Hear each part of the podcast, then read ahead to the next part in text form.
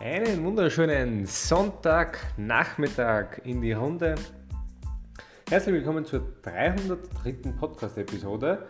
Und das heutige Thema, das ich mit euch teilen möchte, weil es zumindest bei meinem Tag recht gut passt, ist das Wort sollen. Sollen im Sinne von sollte, wir sollten und so weiter und so weiter. Also ein bisschen dieses Konjunktive müssen in die Richtung.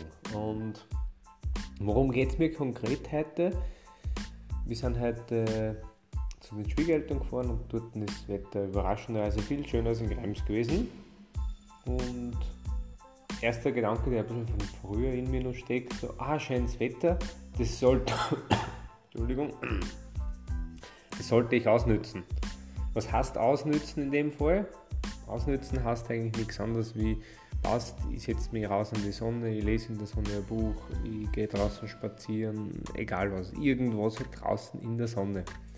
Und ich habe dann früher da immer massive Gewissensbisse gekriegt und war dann immer ein Dilemma. Entweder bin ich rausgegangen, obwohl ich gar nicht wollte, oder ich bin herinnen geblieben, weil ich nicht raus wollte, habe aber Gewissensbisse gehabt, weil ich den ganzen Tag quasi nicht die Sonne genutzt habe, obwohl es heute mal da gewesen war, was ja nicht jeden Tag so ist.